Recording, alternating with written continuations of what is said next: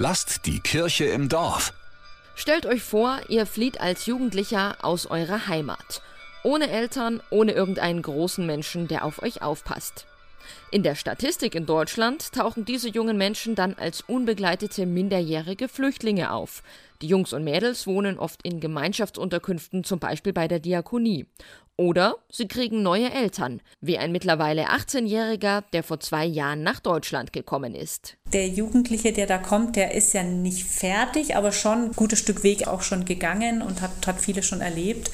Und dann, ja, entdeckt man das so nach und nach. Birgit Vogt ist seit ein paar Monaten die Pflegemama von Hamid aus Afghanistan. Beide heißen eigentlich anders, ihre Namen haben wir geändert. Nachdem der junge Mann zuerst in einer Gemeinschaftseinrichtung gelebt hat, wohnt er jetzt bei der 45-jährigen Kinder- und Jugendpsychotherapeutin. Birgit hat keine eigenen Kinder und wohnt in einem kleinen, hellen Reihenhaus in Nürnberg.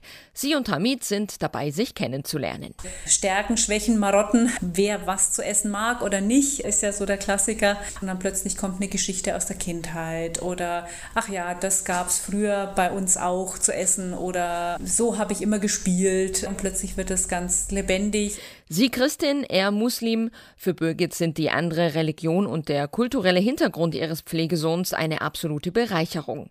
Beide sind offen und tolerant, erzählt sie, und keiner müsse seine Kultur aufgeben. Wir feiern hier Geburtstag und da bestehe ich auch immer darauf, dass man sich einmal im Jahr darüber freut, dass es einen gibt. Das ist aber was, was in der islamischen Kultur überhaupt nicht üblich ist. Das ist eine Gemeinschaftskultur, nicht was, wo individuell Geburtstag gefeiert wird.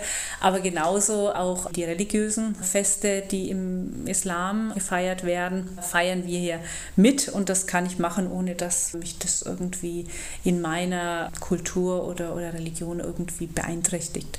Hamid ist ehrgeizig, er hat einen tollen Quali gemacht und besucht jetzt die Wirtschaftsschule, um die mittlere Reife zu machen. Und ihm geht es deutlich besser, seitdem er eine Duldung für zwei Jahre in Deutschland hat. Birgit Vogt unterstützt Hamid, wo sie kann. Er vertraut ihr ein schönes Gefühl. Und so sagt die Pflegemutter jetzt schon. Wir sind hier als Familie zusammengewachsen und für mich ist er und bleibt er mein Sohn. Birgit hat ihre Arbeitszeit momentan reduziert. Vom Jugendamt bekommt sie 1000 Euro Pflegegeld im Monat als Unterstützung.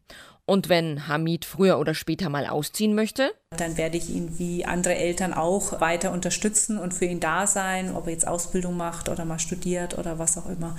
Da unterscheidet sich aus meiner Sicht überhaupt nicht, ob das ein Geflüchteter ist oder ob das einfach ein ganz normaler Jugendlicher ist. Birgit Vogt überlegt sogar, einen weiteren Flüchtling aufzunehmen. Lasst die Kirche im Dorf.